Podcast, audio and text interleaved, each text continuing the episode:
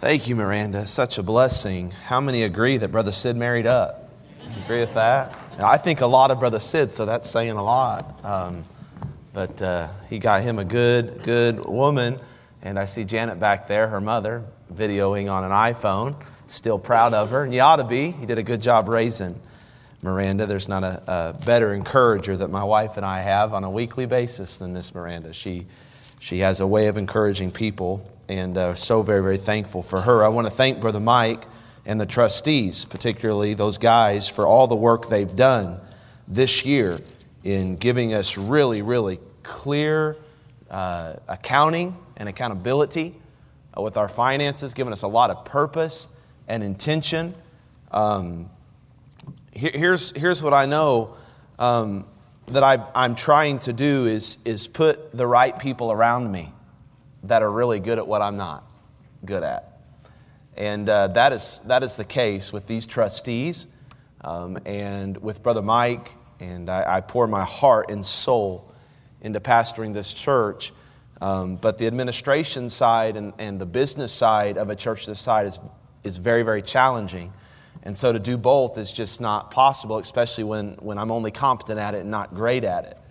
And, and so to have somebody like Brother Mike and like our trustees that come alongside of him is, I'm telling you, it, it is awesome. It's a blessing to me personally, and, and he puts a lot of time into that. It's really helped. I would say uh, that, that one of the main reasons why I've been able to pay so, so much down on the loan outside, of course, of your generosity and good giving is our trustees and, and Brother Mike's organization and intentionality and heart and vision for that. If you don't know, we, we kind of separated a little bit of the duties between the deacons and trustees upon the transition of the pastorate. Those, those were getting kind of blurred. And so um, we separated those, and the trustees now are, are the ones that, that the church votes in.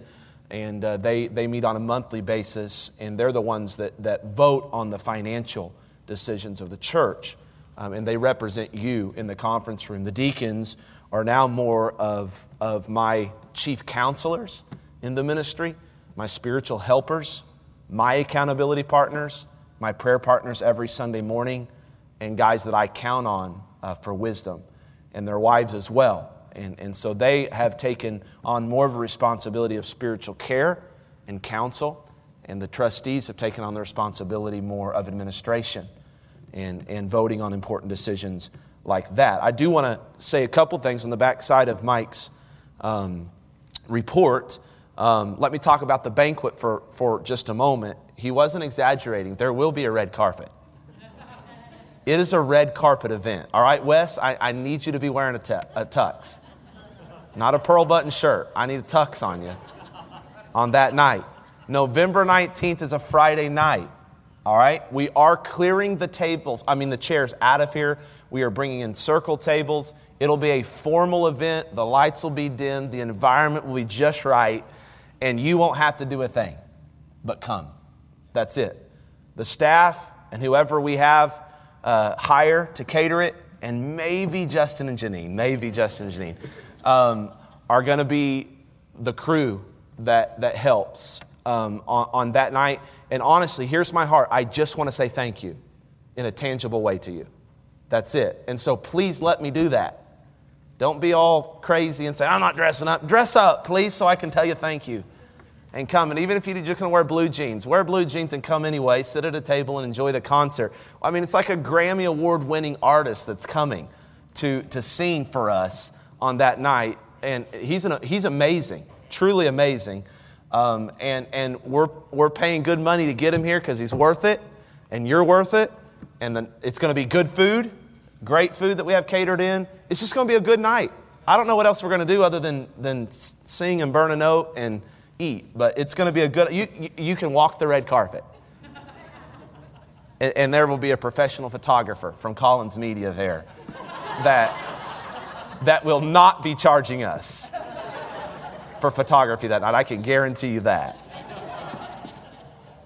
And that's his way of telling me thank you. um, one of the, the top projects, two top projects that we're going to go to work on with that $86,000 surplus in our project account um, that, that the trustees really put on the top, and, and I, I have to agree with them. um, especially after I got their perspective um, on this, was our staff housing on, on Walnut. I really don't want to tell you to drive by there um, because the, the siding and, and the roof really needs some, some serious attention, and we've been putting that off and putting that off and putting that off. And so the trustees like we're, we got to take care of that. So on all the staff housing, we're putting on brand new roof, roofs, and is that is it roofs or roofs? Roofs. All right. Well, whatever. Shingles. Um, we're putting on brand new shingles on everything, and uh, and, and going to hopefully get to the siding of, of the homes, and uh, and then. Um, maybe simultaneously, we're going to go to work on our baptistry. Now, I don't know if you've ever thought to yourself, that's a really small opening for such a large platform. I thought that to myself as I was baptizing big guys like Dustin Hieronymus and Nick Zimmerman. Um, when you get tall fellas in there, um, it, it, gets kind of scary because it's, it's tight quarters. So when you take them under, sometimes if you're not careful, they can hit their head on this side, of, in all seriousness, on this side of the baptistry. And so then you got to bring them over here, and a lot of people from this side can't see. And, and that's not okay, number one. Uh, secondly, the plumbing keeps going out. We got to fix that. Um, and thirdly, we, we baptize a lot of folks um, that, uh, frankly, are just nervous about going completely under from basically standing up to under and, and coming back up because of knee problems or back problems. And that is incredibly understandable, by the way. Um, and so most churches now are going to a tub where the pastor stands behind the tub. He stands outside of the water, and, and, it's, and it's not as big, but you walk down into it and you sit. There's, there's a little chair that's built in that you sit in. And so all the pastor has to do is just take you right under like that and up. And you don't have to worry about falling. You don't have to worry about hurting your back or breaking your knees or anything like that. And that is a legitimate worry for some and it's understandable. And so we're going to go towards that. Hopefully, we'll get a little bit more decor there on the back wall. It'll be a bigger opening, it's going to be a wider opening. Um, hopefully, we'll have a cross or something like that lit up, and it's going to look real nice. And so um, I think that that is all past due, and we'll we'll get after that and looking forward to it. One more thing before you uh, before we get into the message tonight, and I, will be mindful of time. I promise you. Um, I want to encourage you. I, I, I, should have had Brother Mike put this graphic on the, on the uh, screen because our software shows a graph of, of when our giving is up and when it's down, when it's up and when it's down. And historically, it's a big dip in giving during the months of June and July. And, some of that is because our attendance dips, because honestly, that's when people travel. And I get that, so, so we don't have as, maybe as many guest contributions or whatever. Uh, but honestly, I think for the, for the majority of it, it's that God's people spend his money on vacation. And Mickey Mouse gets God's money and not his house. And, and so, so I hope that, that, that you will use this summer um, as an opportunity to be a good, faithful steward of your tithes and your offerings and take that very seriously, that the ministry goes on. And, and the budget, we, we, we have some things to meet in the budget, and I hope that you will put God first in your finances this summer. Turn to 2 Kings 4. Have I told you that yet? 2 Kings 4. I hope you're ready to study the word. It's just seven verses, but one of my favorite Old Testament stories from the life of Elisha. We are one month away, or one month removed rather, from one of the best mission conferences I've ever been a part of at Fellowship Baptist Church. And certainly the highest commitment that we've ever made to missions as a church $340,000 that we've committed to give to missions worldwide. Before the missions conference, I preached a message out of Philippians chapter 4, and I closed the message with one of my favorite promises in God's Word. In verse 19, that says, But my God shall supply all your need according to his riches and glory by Christ Jesus. I love that promise. You give sacrificially to the Lord, he'll provide your needs, and he has a lot to give. That's a promise. You can count on it. But I got to thinking, church, about that promise. And, and, and, there's something vague about it because we know God promises to supply our need as we put Him first and give sacrificially. But what does that provision look like? More specifically, what is the process of Him providing from heaven to earth for the need that is created when we put Him first with our finances. Now, I think that's an important question because many of you got on board with giving a missions offering above the tithe for the first time in your entire Christian life this year. There's no way we increase $86,000 if there wasn't some people that got on board. And some of you are just now starting to tithe. We went from 62% to 72% or whatever it was. That's, that's a great jump. Some of you are starting to give 10% of your paycheck to the Lord right up front. That means between your tithe and your missions, you're no longer living on the financial margin that you used to live on. The good news is that God promises to supply your need. Not every want, but every need. You can count on that. But is that just some vague Christian idea? And we just sit around and kind of wait for God to shower down these dollar bills from heaven and surprise us with His provision? Or does the Bible actually give us an idea of how we receive God's provision in time of need? I believe 2 Kings 4 is an Old Testament description, an indication of how God provides for His kids. And it may be a little different than you expect. Look at verse 1 of chapter 4.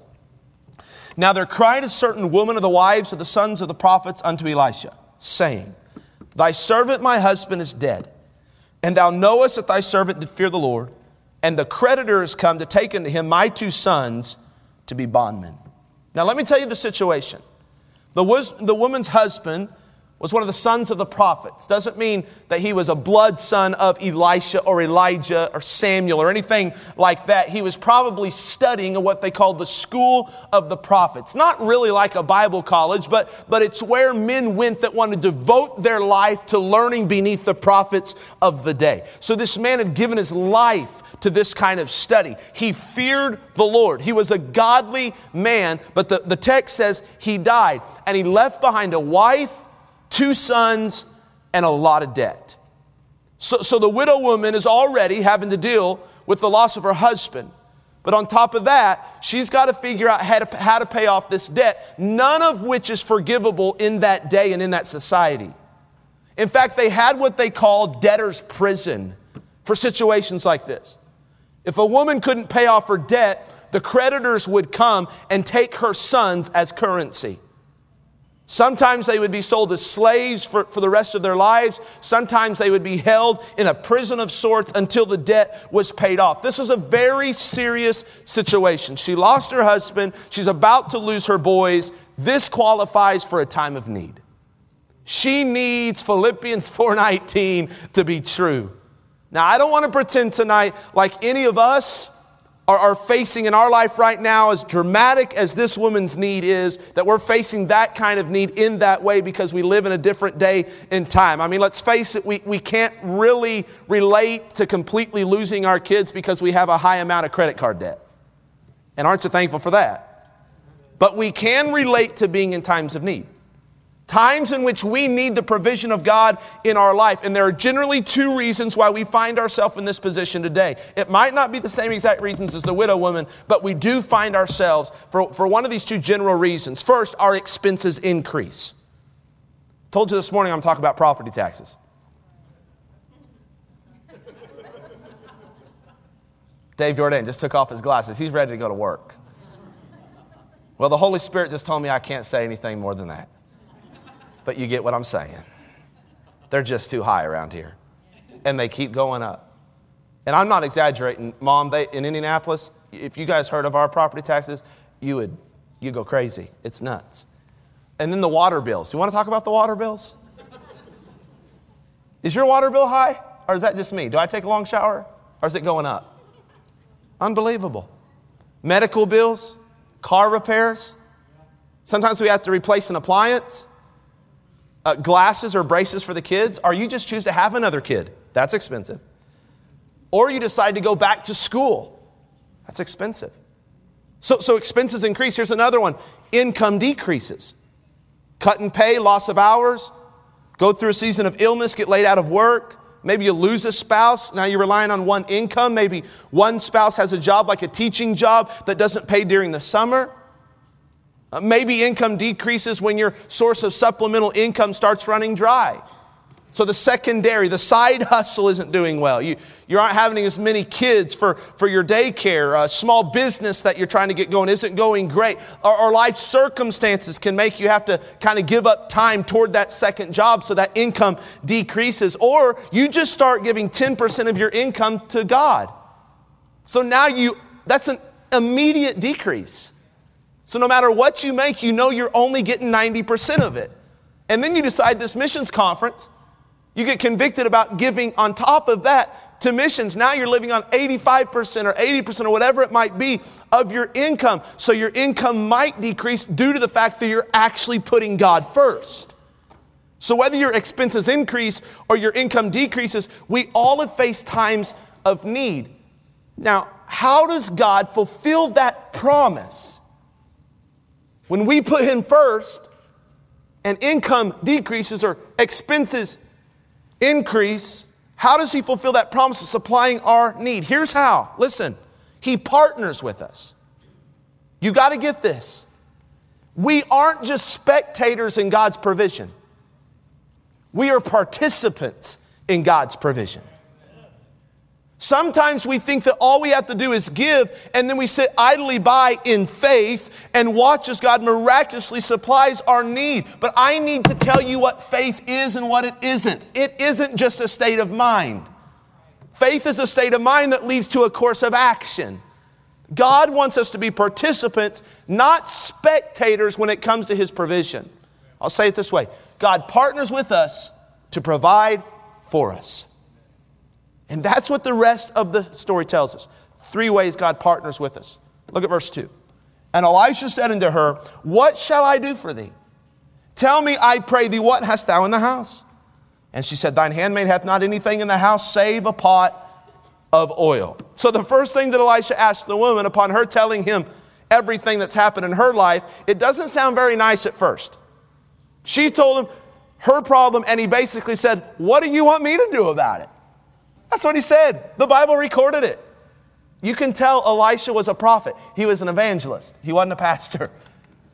He was one of those guys that went into town, ripped faces, and then left the collateral damage for the pastor to deal with. But, but he becomes a pastor in the next phrase. He says, What do you have in the house? Now, if, if, if it were me that he was asking, I would have probably not handled that question very well. I just poured out my guts to him. I, am thinking in my mind, what part of bankruptcy do you not understand? My husband is dead, I have no money, and they're coming to get my kids. Why are you asking what, what do you have? But she was nicer than me. She said, I don't have much other than a pot of oil. Get this the provision is going to come from the oil. God is going to provide through something she already had. Think about the word provision. Pro vision. Think about it pro vision. God wanted this woman to see with her eyes, to envision what she already had.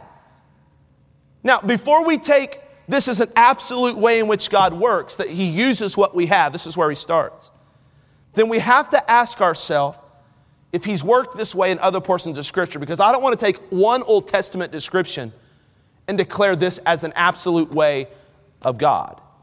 And so I began to search scripture, and you'll know some of these instances. Do you remember when he came to Moses and he said, Moses, I want you to set my people free from Pharaoh's hand? You remember that? Give me a head nod. You remember that? And then Moses gave all these kind of excuses. And what did God ask him? What's in your hand? What's in your Moses, you know where his mind went to? Everything he didn't have. Well, I can't speak. I was a murderer, so I, I, I, I don't have a clean record. Everything he didn't have. And God said, I want you to see with your eyes, provision. I want you to see with your eyes what you do have. He said, What's in your hand? And he said, It's a rod. I've been a shepherd for the last four decades. It's a rod. And God said, It's not just a rod. I'm going to use what you have to accomplish my purpose. And he proved it to him right there in that moment. He turned that rod into a snake. And he said, Touch a snake and he touched the snake and it turned back into a rod. Now Moses is on, on, on, on page with God. And then what was it that God used to part the Red Sea? It's the rod. He uses what we have. I just got done preaching about David and Goliath last Sunday. David said, I'm not using Saul's armor. What did God use? What he already had a sling. Feeding of the 5,000. What did God use? I'll tell you what the disciples were thinking. Philip, remember pessimistic Philip, got his calculator out? And he said, This is what we don't have. That's all they could see. That was their vision, what we don't have. And so Philip instantly began to think, as the logistics guy, I got to go get what I don't have so God can do what he needs to do. And God said, No, that's not how I work. I don't start there. I start with what you have. And Andrew said, Well, always got a little boy's lunch. And God said, That's more than enough. Now, we like to play the if only game in our head. We think this out loud. Exactly what Philip thought, exactly what Moses thought. If only I had blank, then I could blank. And it's our natural tendency to think that God works through and with what we don't have. But that's not where He starts. He partners with us in providing for us, and that He starts with what we have in our hand. Let me give you, for instance, if your giving has caused your income to decrease because you're living on 10% less than you used to live on before you started tithing, then what do you still have? 90%. You know what else you still have? A home. You know what else you still have? A car. You still have children, maybe? Still have health? Still have a job? Remember, you're going to default to thinking, I've got to make up for that 10% by going and doing and getting something I don't have. But God starts with what you have. That means before God magically puts a check in your mail to cover the difference of your tithe and offering, before He increases your income, guess what He's going to do? He's probably going to decrease your outgo. You have a home. Maybe God is going to cause those appliances in your home to last a little bit longer. You have a car. Maybe God's going to cause that car to run a little bit longer. You have children. Maybe God is going to let their eyesight, sorry, squints, stay the same this year instead of their prescription changing, and, and you might not have to buy a new pair of glasses. And my sister will starve. you still have health. Maybe God's going to keep you healthy so you don't have extra medical bills.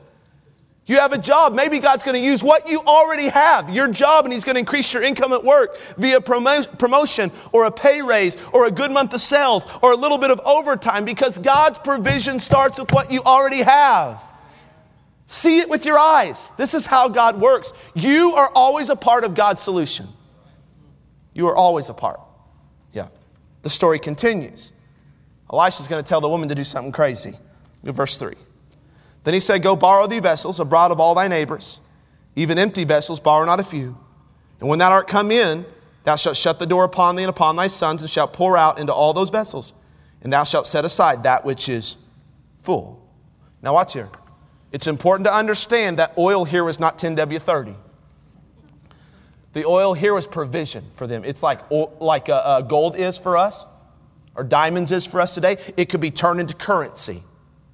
And, and so Elisha told the widow to go door to door and borrow some empty jars. Don't take this for granted. This would not have been easy for a widow woman to do. Widow woman wasn't even welcome in some, some parts of the neighborhood.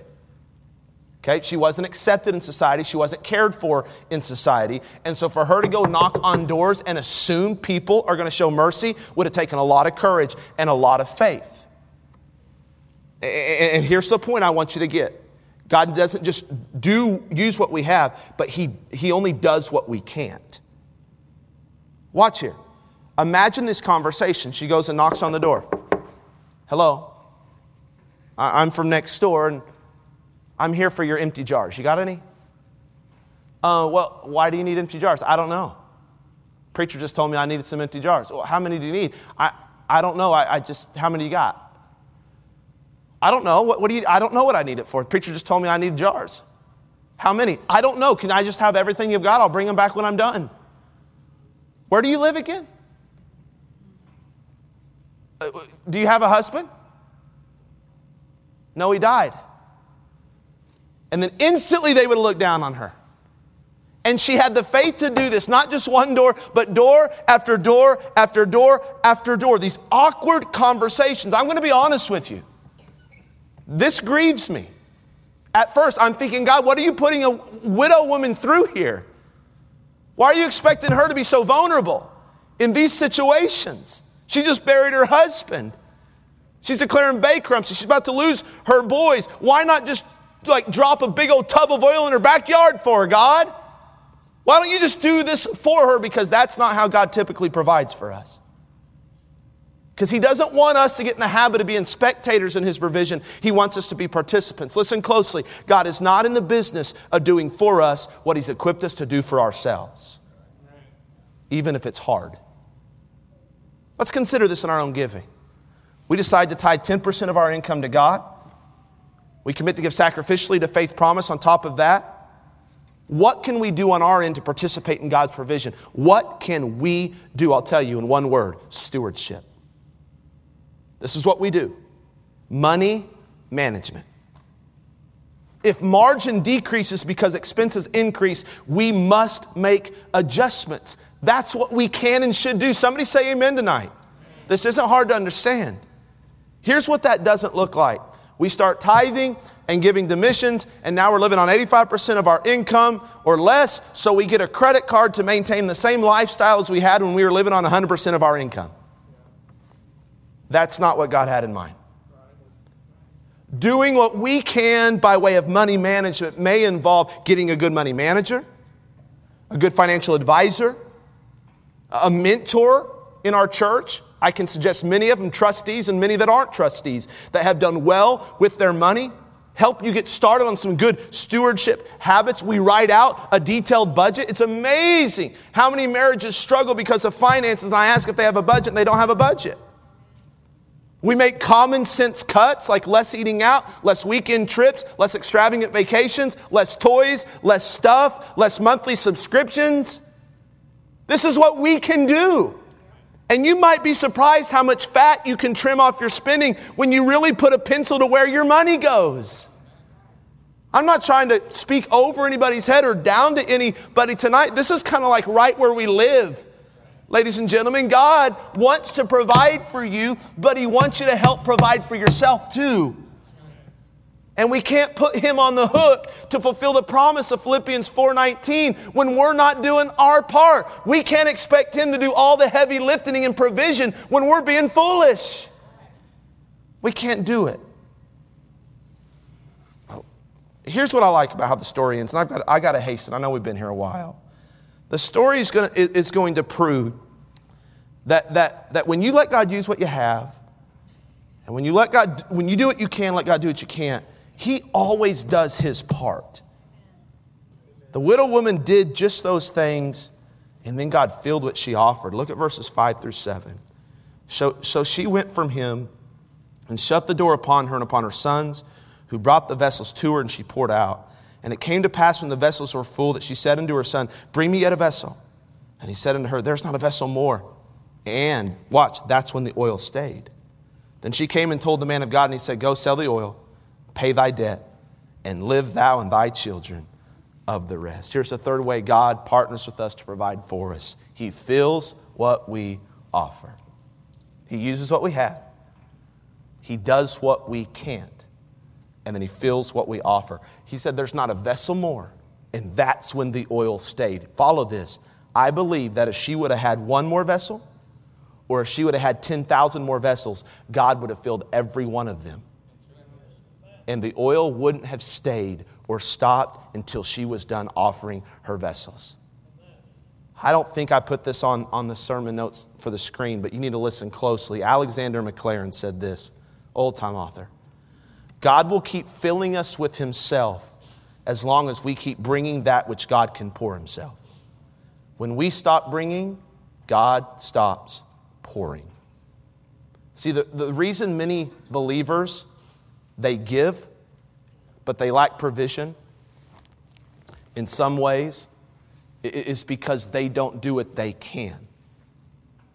Uh, a lot of them just don't, they don't give God anything to fill, give God anything to work. Can I give you a few examples of that and we'll be done? So many believers complain about what they don't have. And I ask them this when is the last time you prayed for it? Oh, I prayed and it didn't happen, Pastor. How long did you pray and how many times did you? Well, like once or twice, maybe a week. That's not how Jesus taught us to pray. He said, ask, seek, and knock. In the present imperative, meaning you do it over and over and over. If you wanted to say it like we would say it today, keep asking, keep seeking, keep knocking. And he told that principle at the very end of a parable where a neighbor went in the middle of the night to his friend's house, knocked on the door, and said, I need some bread. And he wouldn't quit knocking on the door. They had one bedroom houses. You don't go in the middle of the night, you wake up the whole household. But he had importunity, shameless persistence. And he kept asking and seeking and knocking. And that's when the neighbor opened up the door and said, Dude, you can have your bread, go home.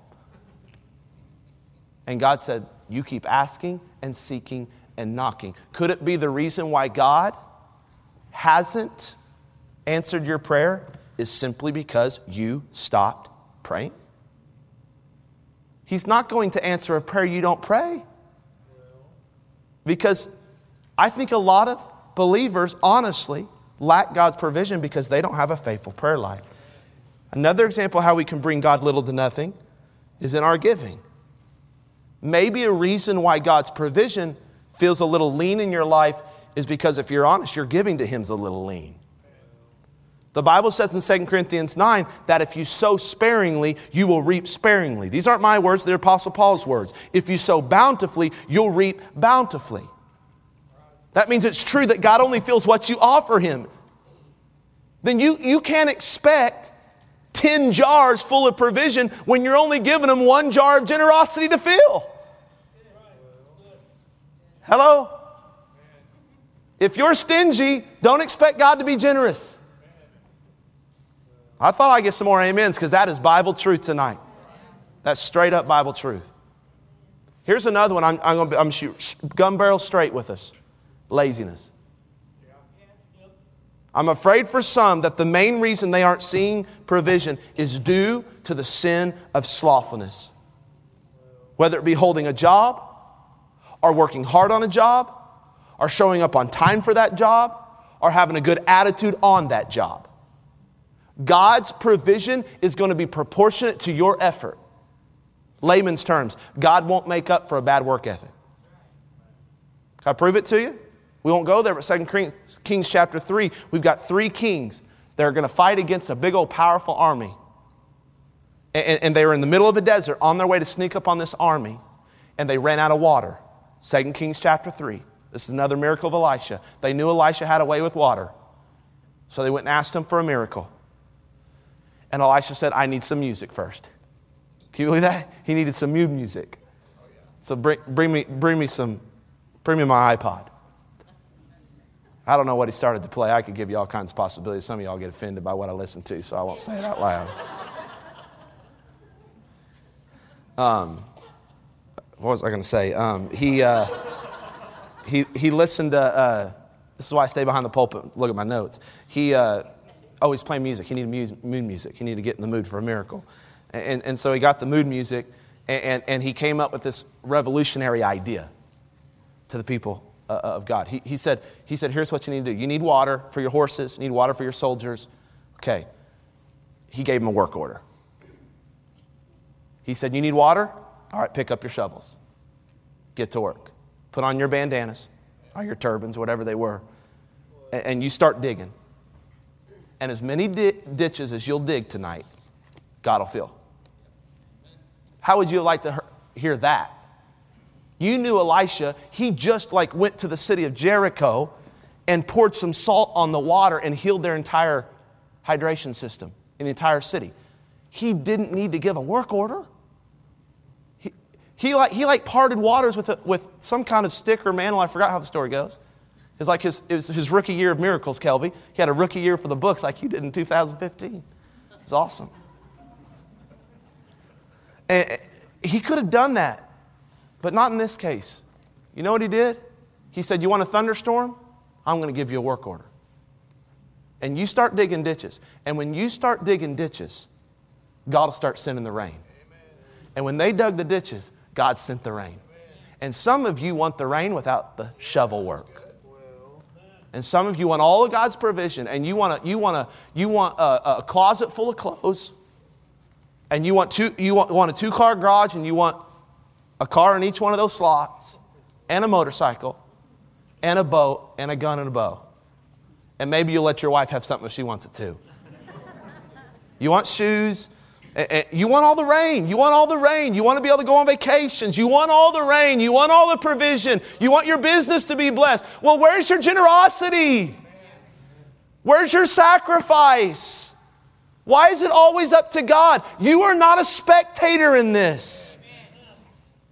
God's giving to you will be proportionate to what you do for Him.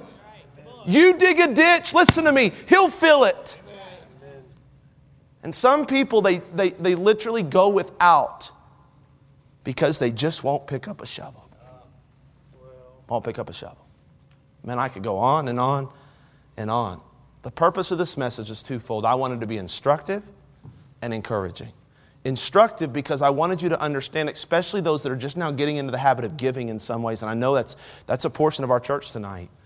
I want to be instructive and let you know you don't just put in your tithe and then expect a check in the mail. You put in a tithe, you do it faithfully, and then you do what you can. You steward wisely. You make adjustments because when you're living for the kingdom of God, you can't continue living as though you're not living for the kingdom of God. Amen. You don't all of a sudden give to the kingdom of God and then go on and make up for that, that decrease in income. You've got to make an adjustment.